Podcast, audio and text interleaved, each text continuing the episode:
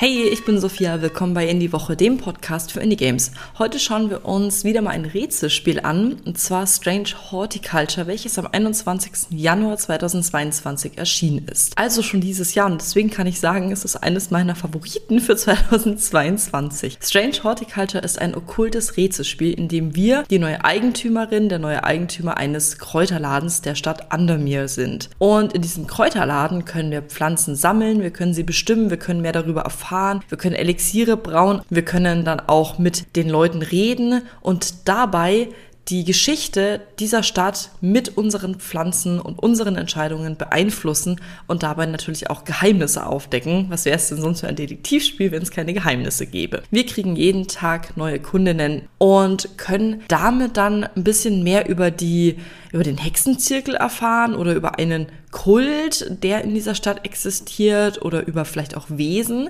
Da verrate ich jetzt noch nicht so viel, denn es ist ja auch das Spannende. Haben dabei aber so eine coole Mischung aus ein bisschen Reisen, über Pflanzen, wir haben eine Katze, wir haben Geheimnisse, wir haben Texthinweise, wir haben Briefe. Wir bleiben quasi in unserem Laden, aber haben über diese Hinweise, Briefe und Unterhaltungen trotzdem Einfluss auf die Geschichte. Und das finde ich eine ganz spannende Art, so ein Rätselspiel aufzuziehen.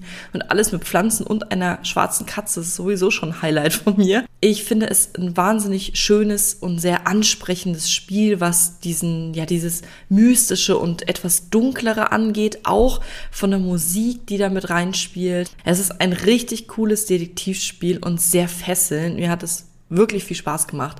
Also absolut eines meiner Highlights. Es kriegt neun von zehn Sternen. Wir hören uns in der nächsten Folge. Bis dann. Tschüss.